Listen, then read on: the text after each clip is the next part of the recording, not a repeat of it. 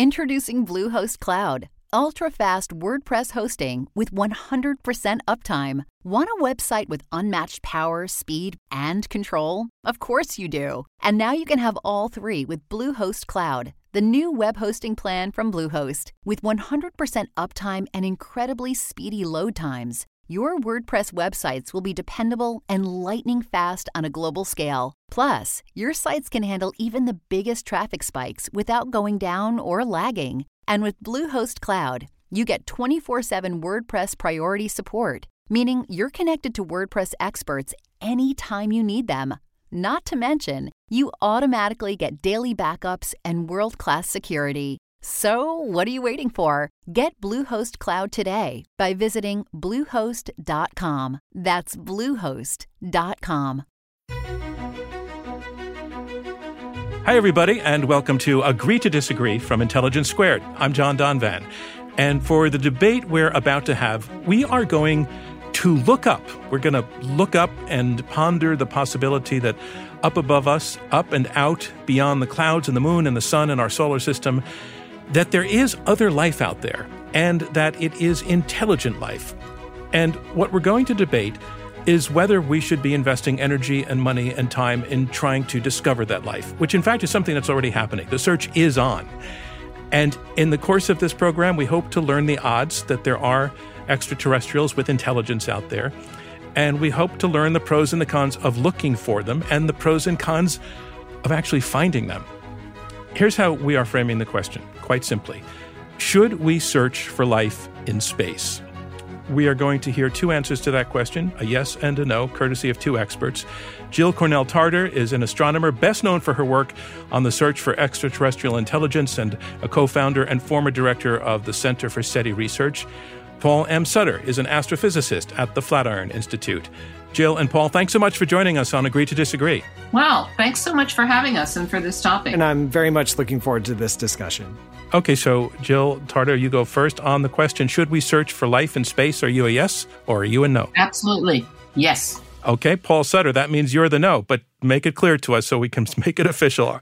On the question of should we search for life in space, are you a yes or a no? I am a no because I believe it is not a very fruitful question to ask. All right, an interesting starting point. So, Jill, you got off to a fast start in telling us about your enthusiasm for the for the search for intelligent life in space, but take a few minutes now and tell us why you're so passionate about the search. I think at this particular time in our history on this planet, it's very, very important to uh, encourage people to have a cosmic perspective. And I think there's nothing that does that more than thinking about life beyond Earth and intelligent life beyond Earth. And why is a cosmic perspective um, necessity? It's because we have all of these challenges on this planet with respect to having a long future um, food insecurity, water insecurity, all kinds of political and, um, you know, even war like uh, differences. And we're not going to be able to solve these challenges as nation states. We're going to have to have a global cooperative consensus about how to deal with these challenges.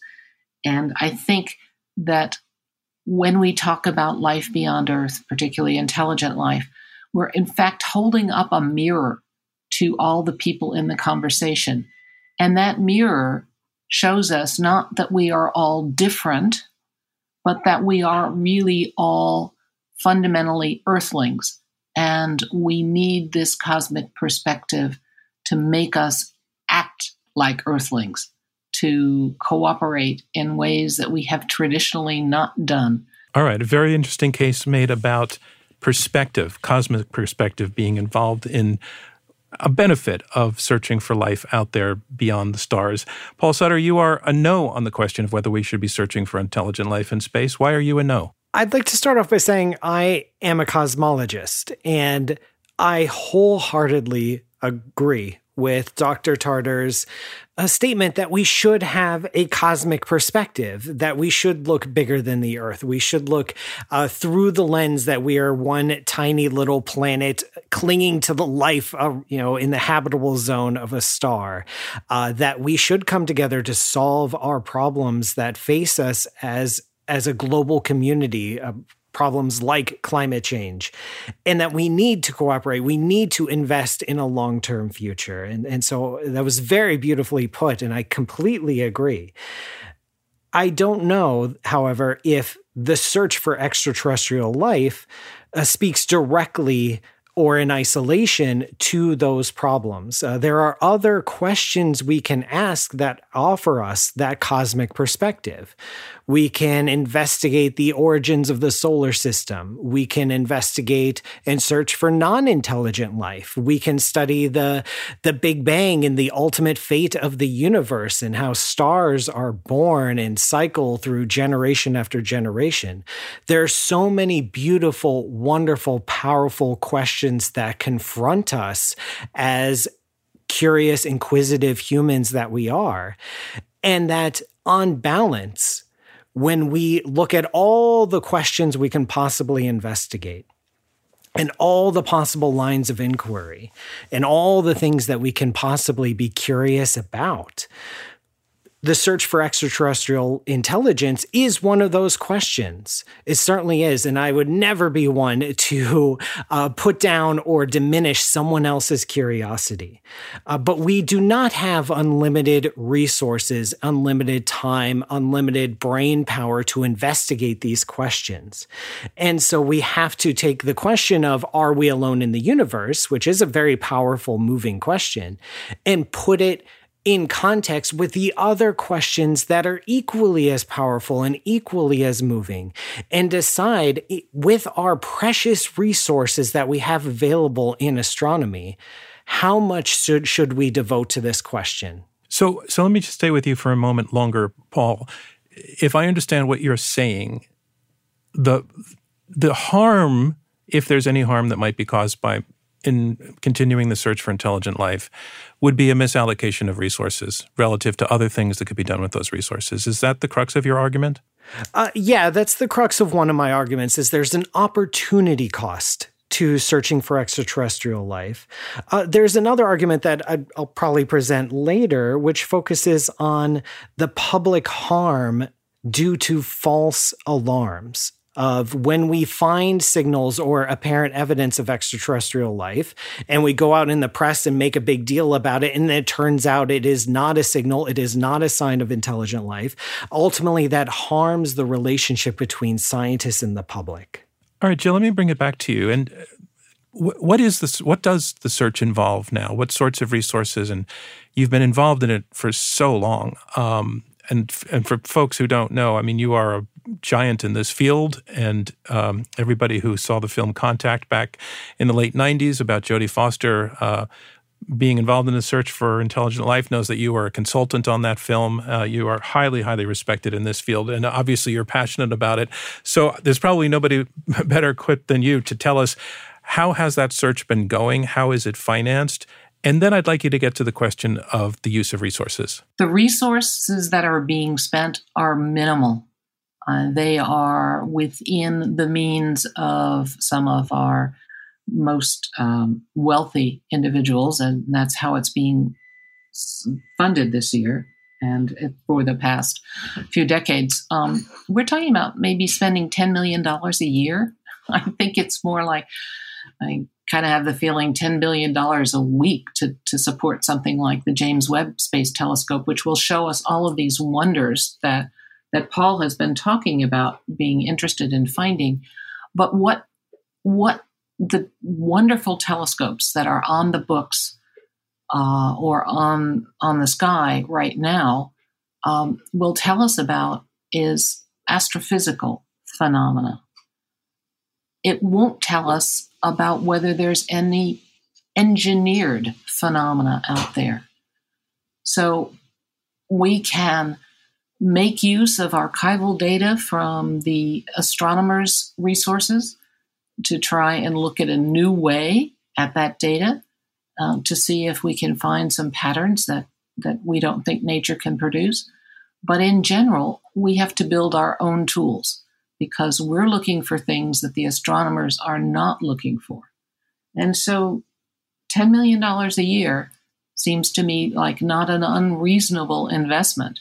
And if you asked me, well, what would I do with $100 million or a billion dollars a year? I actually, I actually can't answer that question because our ability to search is limited by the physics that we currently understand. I mean, maybe we should be looking for zeta rays, but I don't know what a zeta ray is. We haven't yet discovered it. We need to stick around long enough to get smart enough to figure out that that's a viable method of transferring information over the vast distances between the stars. So this is a modest program. I think it should be, be, be uh, remain modest because we can't promise results. Right? We don't know the answer to the question. We may, in fact, be the only intelligent beings in the universe, in spite of the very large numbers that might argue otherwise. There's um, there's a paper in the past few years written by the folks from the Institute for the Future over in um, in the UK, uh, which looks at the various factors of the Drake equation, which really isn't a, an equation, it's just a way of organizing our ignorance. But there is a factor that says what fraction of all the potentially habitable planets actually develop life and then go on to uh, another fraction that says, and of that set, which go on to develop technology. But that F sub L, the fraction that develop life, uh, when you do a literature study, you come up with, or the, the folks in the UK did, uh, come up with the fact that in the literature there are 120 orders of magnitude, not just a factor of 120, but 120 factors of 10 um, estimates of what that fraction might be. So it's a huge unknown, lots of people working on it. Uh, and I think that uh, this really drives our uh, association with the cosmos. Did what happened here happen somewhere else? Or did something else somewhere else happen to produce a result that is uh, functionally equivalent and has the ability to communicate over large distances. So I'm I really do think that we at at the base of all of this is wondering how we fit in to the cosmos. We like to study and we're interested in nothing more than we're interested in ourselves. And we'd like to know whether we are singular or normal, above average, below average? How do we fit into this cosmos? More from Intelligence Squared US when we return. At Evernorth Health Services, we believe costs shouldn't get in the way of life changing care, and we're doing everything in our power to make it possible. Behavioral health solutions that also keep your projections at their best? It's possible. Pharmacy benefits that benefit your bottom line? It's possible complex specialty care that cares about your ROI. It's possible because we're already doing it. All while saving businesses billions. That's Wonder made possible. Learn more at evernorth.com/wonder. Welcome back to Intelligence Squared US. Let's get back to our debate. Paul, what, what, what do you think, Paul, in terms of the odds that there is other life out there, other intelligent life out there? Uh, first, I'd like to say if there are any wealthy individuals listening to this program that have a spare $10 million per year. Do you have a big enough question to answer? Uh, well, the questions that I'm personally interested in are the nature of dark matter and dark energy and the ultimate fate of the universe. Uh, which to me is a very large question. And any scientist uh, not just astronomer, any scientist is going to be absolutely engrossed and fascinated by their particular curiosity, and their question will be gigantic to them because that's what they are passionate about. Um, in terms of odds of are we alone, the the real answer is, as Dr. Tarter mentioned, we don't know. We do not know. All the evidence we have so far says that we are alone, but we have not searched a lot. But we honestly don't know. And so the question becomes this isn't the first year of SETI. This isn't the second year. This isn't the second decade or the third decade of SETI. In all these searches for extraterrestrial intelligences that are capable of communicating with us, we have to ask what have we learned? Yeah, it's only $10 million a year, but that that's small for astronomy or government grants, but it, but it's large for me. It's not zero. And it is money that could have gone somewhere else. And so in these decades, in half a century of SETI, what have we learned? Have we put constraints on any of those parameters in the Drake equation through SETI research? Have we start to put probabilities and hard numbers? Have we approached a better understanding of the universe? Or have we come to the same conclusion year after year, which is it appears that we are alone? So, Paul, when SETI turned 50, more than a decade ago, um, I did a calculation and that said, all right, what is the uh, volume of phase space that we're trying to search where we might find evidence of um, information being transmitted between the stars? And I said that that was a nine dimensional volume. Let me see if I can remember the. so, three dimensions of space, one dimension of time, two senses of polarization, um, an unknown modulation scheme, and finally, we don't know how sensitive we need to be because we don't know if there is some evidence how strong it is and how far away it is. So those nine dimensions, and then I um, said, okay, I'm no good at nine dimensional visualization. So let me um, make an analog and say the total volume that we might have to search um, in those nine dimensions is equal to the volume of all the Earth's oceans. Right? I can I can visualize that.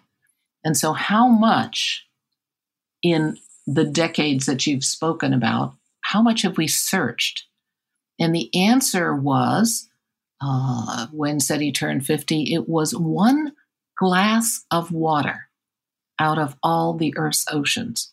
10 years later, students at Penn State did, redid this calculation. It was more like a small hot tub, mainly because our computing is getting so much better and faster. But I would claim that um, that's too little an effort to make any large, grand conclusions, and that there's a lot more searching to be done. And of course, that searching will get better and faster, mainly because of two things continued advance in computing capability and the introduction of machine learning. So, in the past, we've taken data, which has normally been voltage output as a function of time coming out of a radio telescope, and we've asked of that data, does this pattern or that pattern exist in the data? Now, with machine learning, we can think about simply asking um, not for specific patterns, but if there's any information content in that data. So I'm excited about those new possibilities. And um, I think that there is a lot more to be explored. Paul? I think you're, I completely agree that the volume of the search space of the possibilities of intercepting a signal are enormous. But I think that's a detriment because then we have to ask is this meager amount, only $10 million a year, is that sufficient funds to ever search through this space of possible signals to such a degree that we can come up with a satisfactory answer or even some constraints? And if the answer is no, we need a lot more money. We need a hundred million. We need a billion dollars a year in order to even attempt to answer this question in the next few decades.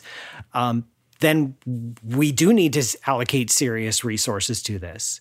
Uh, but if we're only going to allocate relatively minimal amounts of resources, then how could we ever hope to satisfactorily search that space and get an answer? We could spend a hundred years, a thousand years searching the, for possible signals and not find anything because we're not spending enough resources. So if we want to do it, uh, we have to do it right, which means spending a lot more money than we are. Actually, I, I, I'm, I'm, I'm happy to spend more money, but I don't actually think that's the way to think about it. I think that what's going to happen in a decade or a hundred years or a thousand years is that we are going to understand the universe better.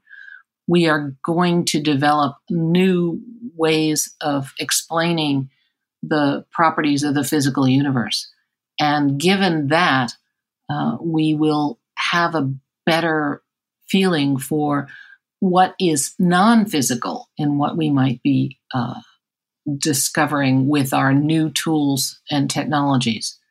So I think that um, because we can't we, we can't promise an answer, right? And the answer might be an unsatisfying no. We are in fact alone. But that's such an important question that I don't think we should make any such conclusion until we have expanded uh, resources and time and talent sufficient to warrant making a big decision like that. Jill, when, when is when is it a no? When when do you know that the search has been fruitless? Uh, when you can no longer convince folks to fund it, right? When you've just reached the end of people's ability to become to be interested and to decide that it's worth doing, right? Or, or you in fact find a yes as an answer. But if you're if if we're already in a world where people are struggling over resources and there are, you know, let's just talk in terms of um, if you run out of private funders, would the government be there when resources are needed increasingly for so many other things and we're aware of not having sufficient funds for it uh, is is it likely that that day that that no, it's not worth it, is going to come sooner than later? I think that universities found a, a good answer to this problem a long time ago, and that's called an endowment. And so you raise a significant amount of funds and you invest it and spend only a bit of the income from that investment each year. So you can look forward to having a secure source of funding into the far future. And you work off of that amount of uh, resource and you plan for it. And this actually makes it a bit easier to recruit the best and the brightest, right? Because when you talk to some young uh, scientist or engineer and you say, come work on this problem and they say, well, you know, I'm not sure I want to work on something that might not pay off in my professional career lifetime. Um, that's a hard sell, but there are a class of people like myself who think that this is important enough to work on. But then if you have a second hurdle which says, oh, and you know, maybe I can't make budget, I can't make payroll next month.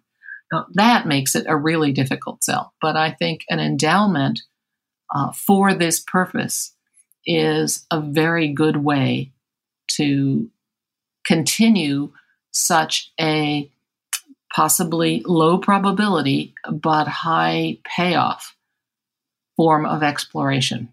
Um, there are the the question of are we alone in the universe uh, contains within it the question did life appear on other places than the surface of the earth. And that is a, a, an equally big question, an equally fascinating and powerful question, and a question that a lot of astronomers have devoted their careers to, a, a generational research on this problem. And at first glance, it appears to be a more promising avenue for scientific investigation because presumably this is just a guess that intelligent life is more rare than regular life. Uh, for various reasons. Again, this is just based on supposition. We only have our one example here, but we can dig up the soil on Mars. We can crack open the ice shells of the outer moons in the solar system.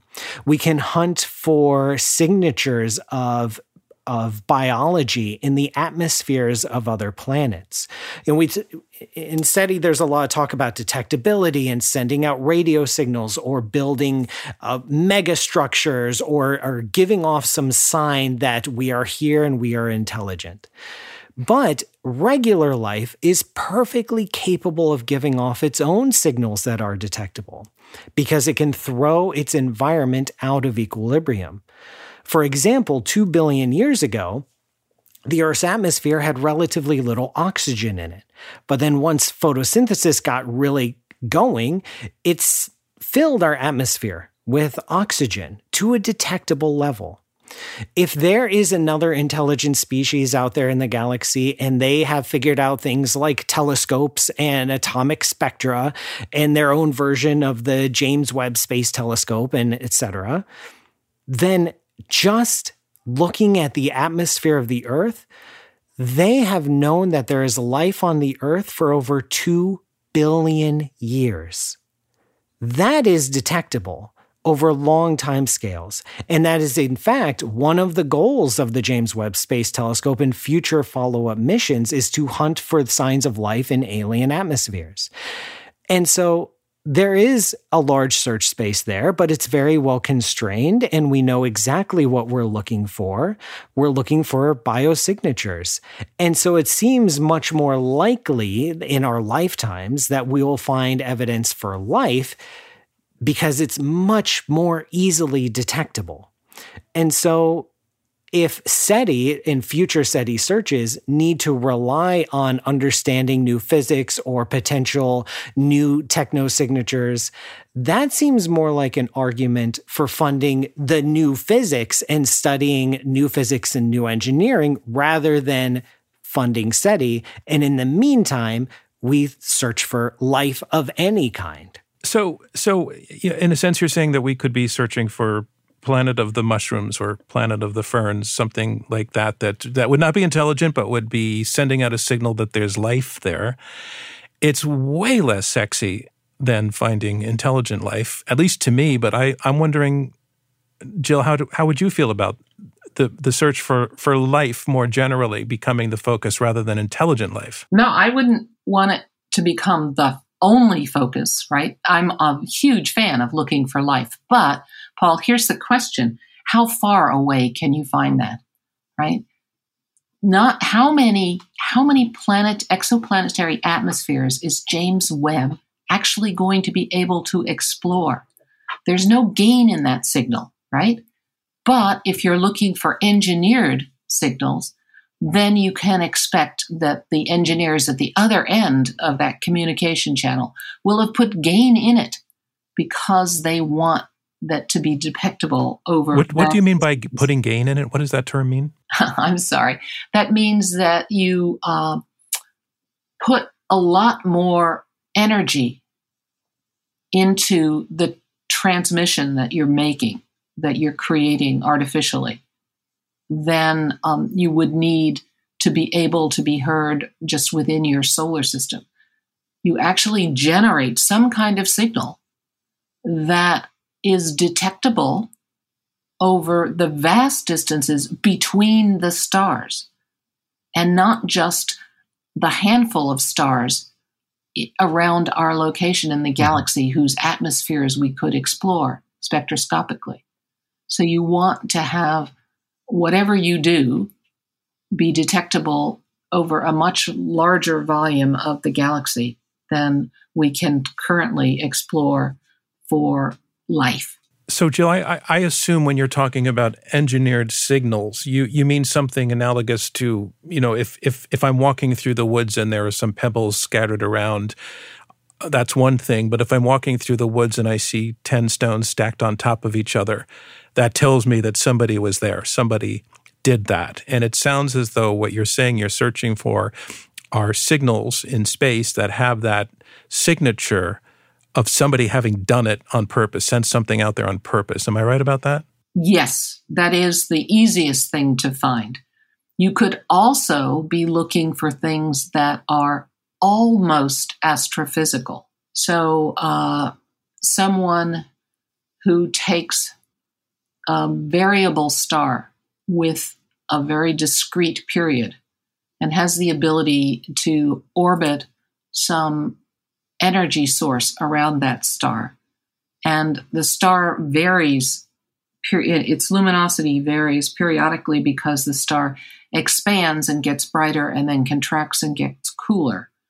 But if you had the ability, so as the star is in its cool phase and thinking about getting ready to expand on this normal period, you zap it with some energy and cause it to expand prematurely. Now you have created a Morse code, a, a normal long period and a shorter uh, artificial period. So you have a dash and a dot. And uh, these variable stars are visible throughout the galaxy and actually into the nearest clusters of galaxies. So you might have done that kind of thing, which is almost astrophysical, which the kinds of things that Paul wants to explore would eventually pick it up. And some graduate student looking at um, data in some huge archive might say, huh, what's this? Or you could have a, um, a pulsar, right? A rotating neutron star whose magnetic axis and rotational axis are misaligned. And as it rotates around, if we're in the line of sight, every time the beam comes around, it gives us a pulse. So you could take and make an artificial pulsar. Now, the pulse goes from its normal period to a different period.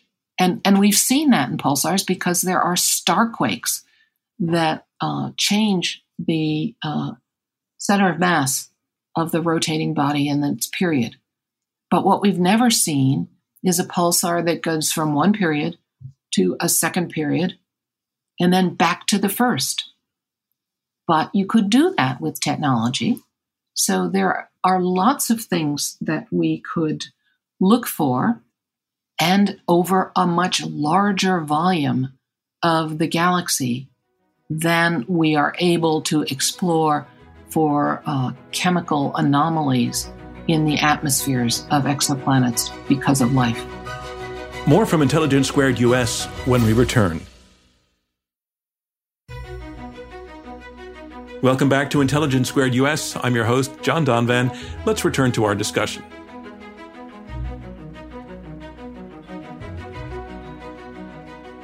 So, in that volume with present day technology, yes, we are searching a smaller volume, but our stakes are also much lower.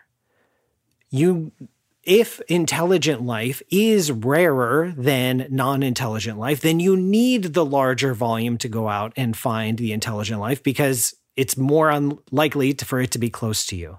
But if the stakes are lower, if we're just searching for any kind of life, then we can have a smaller volume and still increase our odds of success because we have so many planets accessible to us within a few thousand light years. And even in our own solar system, there's liquid water in, in the icy moons of the outer planets liquid water. They might be homes for life right in our backyard.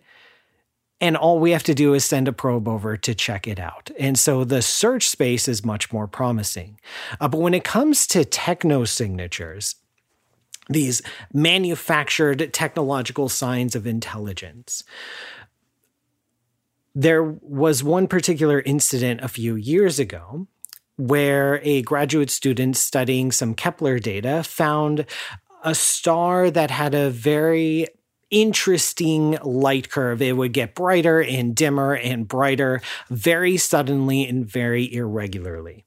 And some SETI astronomers proposed that this was a technosignature, that there was some megastructure orbiting that star that was blocking out the light as it orbited that star. This as you might imagine, created a lot of interest, a lot of public discussion. It turned out it was just dust. I distinctly remember sitting in the journal club of my astronomy department at The Ohio State University, where I was at the time. And when this uh, these papers came out, uh, we discussed it, and uh, the astronomers in the room said, "Oh, it's it's just probably dust because dust you can blame on ninety nine percent of your problems in astronomy." And it turned out to be dust. But in the meantime, a lot of people, a lot of the public believed that we had found signs of extraterrestrial life and we had found evidence for technological civilizations. Uh, Jill, I, I, want to understand something about the, the, kinds of distances that we're talking about and and and the, the, the possibility that if if there are signals that are being sent deliberately or accidentally from intelligent civilizations elsewhere, that those civilizations are long gone. That you know, I, I, I look at you know our just experience on Earth. Um, we're out of sync with the the Maya civilization, for example, in in in southern Mexico, had its heyday 1500 to 2000 years ago. We we missed uh, in terms of time. They were simultaneous with the Roman Empire, but they had a distance problem. But we have a, dis- a time problem with the Roman Empire. We're out of we're out of sync with them, and I would imagine that if there's if if there's a civilization sending a signal that was sent 2000 years ago there are fairly good chances that that civilization doesn't exist anymore. And what do you do with that fact? Well um, think about the fact that it's not the longevity of the civilization that comes into this equation but the longevity of the technology. Uh, we still make glass the same way the romans made it. That technology has outlived the civilization that created we have satellites, LAGEOS satellites in orbit around the planet that will be there for millions of years, right? Um, they may well outlive us. And so the I did say that the temporal was one of the dimensions, the nine dimensions of space that we have to right, search right. through. But it is possible that technologies can be lots longer lived than anything that we have experienced so far in terms of life on this planet. But after a 2,000 year journey, even the technology may have collapsed or deteriorated in some form. Well, that the technologists may no longer be there, right? But you actually learn that at one time, or you infer mm-hmm. at one time, there were technologists that did create that technology. So you do answer part of the question. Paul, you mentioned that there are a lot of planets that are potentially habitable in terms of the, the water being out there, et cetera. Um, and one of the reasons that I think that this search for life goes on in a very, very broad sense, and Jill alluded to this in the beginning, is that um, we we may we may need some sort of rescue one way or another. Now, her argument was the rescue will come from all of us recognizing our common humanity and all of us getting on the same team. But there's also always talk of can we get off this planet and go somewhere else? And with with so many habitable planets out there, does the search for life is the search for life at least justified by the idea of there being some sort of life raft out there for us? Unfortunately, the universe is a very big place. The distances between stars are unfathomably um, enormous. We can write them down and we can say the numbers out loud. The next nearest star is about four light years away. That doesn't communicate truly how far away that star is, how far away Proxima Centauri is. The distances between stars and the energy needed to travel among the stars is so great and so vast that even if we were to detect a habitable world within, say, 100 light years, the amount of energy and technological sophistication and sheer dumb luck it would take to actually even send a tiny little spacecraft there is beyond even reasonable projections of our technological progress. The universe is a big place. And I believe, I personally believe this is based on no scientific evidence whatsoever that we are not alone in the universe. The universe is a large place and that there are probably other intelligent critters, maybe having their own debate right now on their own radio show. Uh, but the universe is so big that we are effectively alone. And our planet, it really is the only option. There is no planet B. That's another great joke. Thank you the conditions the, the the odds are that the conditions for life are decent enough that there should be other other there should be other life and there should potentially also be other intelligent life and yet so far zilch in terms of real results and there there was in, in fact it was the conclusion of um, of a study done by Oxford University's Future of Humanity Institute basically made that argument, and, and, and, it's they were focusing on what's called the Fermi paradox, which basically makes that point. Like where where is everybody if if there if the odds are out there for there to be life? We should have found it by now. We should have seen signals by now. The, the universe should be teeming with such signals. And th- that seems, Jill, often to be raised as a challenge to to your argument. So I'd like you to take that on. Yeah, well, those are the same guys that showed that if you think about the factor in the Drake equation, the fraction of potentially habitable worlds where life actually starts, uh, in the literature, there are 120 orders of magnitude different estimates for that factor. So it's it's really unknown. Uh, I think that uh, again, I go back to this having searched um, a hot tub's worth of water out of an ocean, the Earth's oceans. We just really haven't looked. And we're, we don't really yet understand how life could be different than all life as we know it.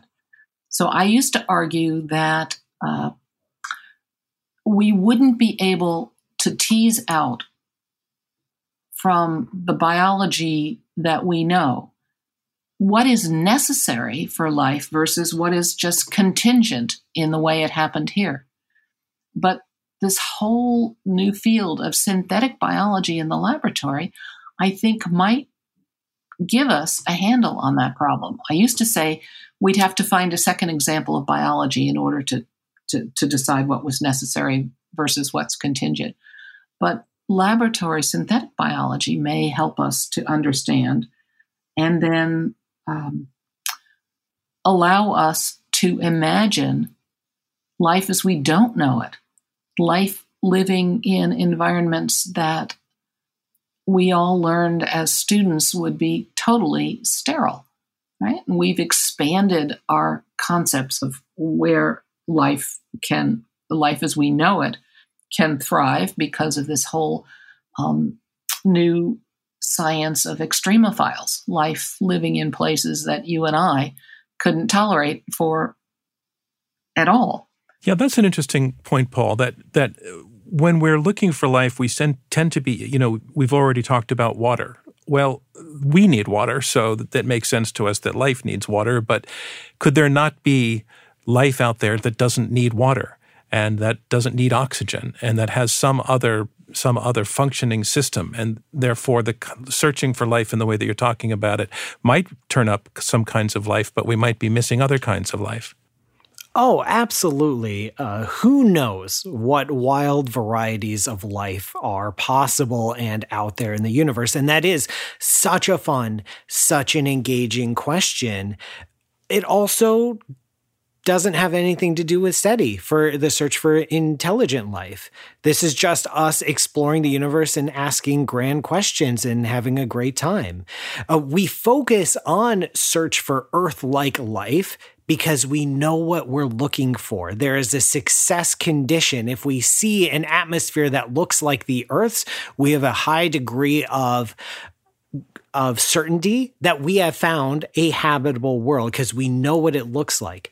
But if you broaden the search too much to any kind of life or any kind of signal or any kind of sign, then the search is so broad and the space is so enormous that you don't know if you'll ever succeed. And you don't know if you've already succeeded in the past because you've looked it over. So by constraining our answers and limiting our focus, we know when we get the right answer. And that's actually a big bonus rather than a detriment. Actually, I think that that I would argue the opposite. That that's a source of ambiguity, right? Um, my, my I guess my most recent example would be the claim that we had found phosphine in the clouds of cloud layers of Venus. And at least on Earth, all production of phosphine requires biology, right? It's biologically mediated. Well, it turned out it was a single line identification, wrong molecule. It's probably SO2 rather than phosphine. Uh, but there's a lot of ambiguity uh, in the search for biosignatures. Perhaps there would be less ambiguity if you're looking for something that's obviously engineered. Jill, when the day comes in your lifetime that an unambiguous signal is discovered from, from space, pointing unambiguously to intelligent life, what changes? What, and what changes for you? Oh, well, I think everything changes, right? We now have a new way of viewing ourselves in a new context.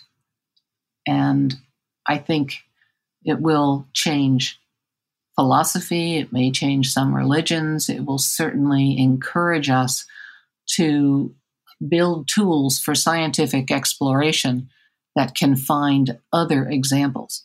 Somebody, some source, something telling us what we should believe about some subject. Science is about exploration to find out what is. And so in philosophy, there has been a millennial uh, cyclical argument about the plurality of worlds, right? And it's, uh, you know, whoever's on top gets to tell you what you should think about that and I, I, I find it totally unsatisfactory. So if we were to detect evidence of someone else's technology, then we would get into philosophical questions about is their God the same as our God? Right? And it's, uh, uh, I'm not a philosopher. You can see I don't have a lot of um, empathy for that approach to trying to understand the universe we live in. But what would be the implication, do you think, for our self perception if we learn that, you know, after after several millennia of considering ourselves kind of top of the food chain, top, top of the process of, of development of, of life on this planet, that in the universe, somebody's doing way better than we are in terms of sophistication and intelligence and technology, that they're better, they're stronger, they're faster, and we're not the king of the hill. Yeah, I think what we learned there is that it's possible to have a long future because I don't know how another technological civilization gets to make the progress that you're alluding to and that they can do things far better than we are if they're not older. And so I think that um, learning that there is someone who's made it through this technological um, adolescence, that stage that we find ourselves in, is hopeful because even if they don't tell us how to do it, the fact that they exist is a proof of the point of the fact that it is possible to get there and we have to figure it out. So I take that all as hopeful. Okay. And Paul, I want to give you the last word. Any final thought on this? I think the search for, or the question of are we alone in the universe is a powerful question. It is a beautiful question. And like I said at the beginning, I would never, ever tell someone not to follow their curiosity because that is at the heart of science and the heart of philosophy and the heart of humanity. Um, but we are surrounded by questions. We are surrounded by a universe that we do not understand. And there are other, many more other powerful, other beautiful questions that we can ask and we can inquire about. And I wish we had, as scientists, infinite money and infinite resources so that we could pursue every question uh, that comes into our hearts and into our minds. That would be wonderful. Uh, but we don't. Astronomy does not have enormous amounts of funding compared to other avenues of science and certainly not compared to, say, overall federal budgets.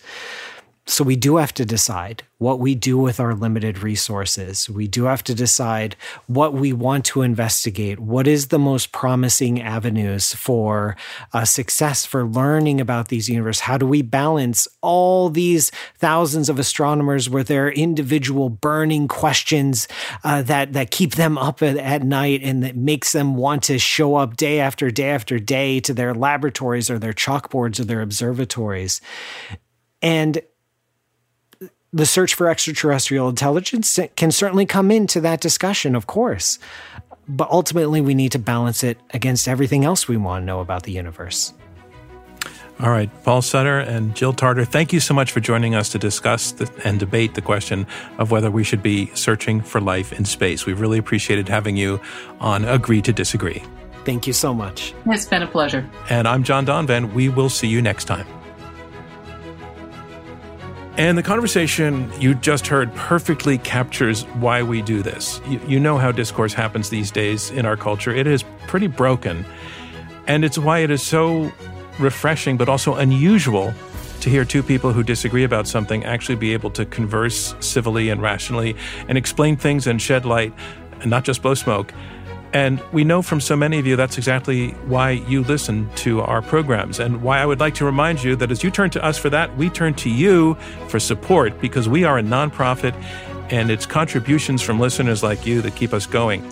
So please consider sending us a buck or two or 10 or 50, whatever you can handle, whatever works. And that'll give you a stake in what we're doing here each week. And it will mean that we are here next week and beyond that. Thanks so much. Once again, I'm John Donvan, and we'll see you next time. Thank you for tuning into this episode of Intelligence Squared, made possible by a generous grant from the Laura and Gary Lauder Venture Philanthropy Fund. As a nonprofit, our work to combat extreme polarization through civil and respectful debate is generously funded by listeners like you, the Rosenkranz Foundation, and friends of Intelligence Squared. Robert Rosenkranz is our chairman, Clea Conner is CEO, David Ariosto is head of editorial. Julia Melfi, Shay O'Mara, and Marlette Sandoval are our producers. Damon Whittemore is our radio producer. And I'm your host, John Donvan. We'll see you next time.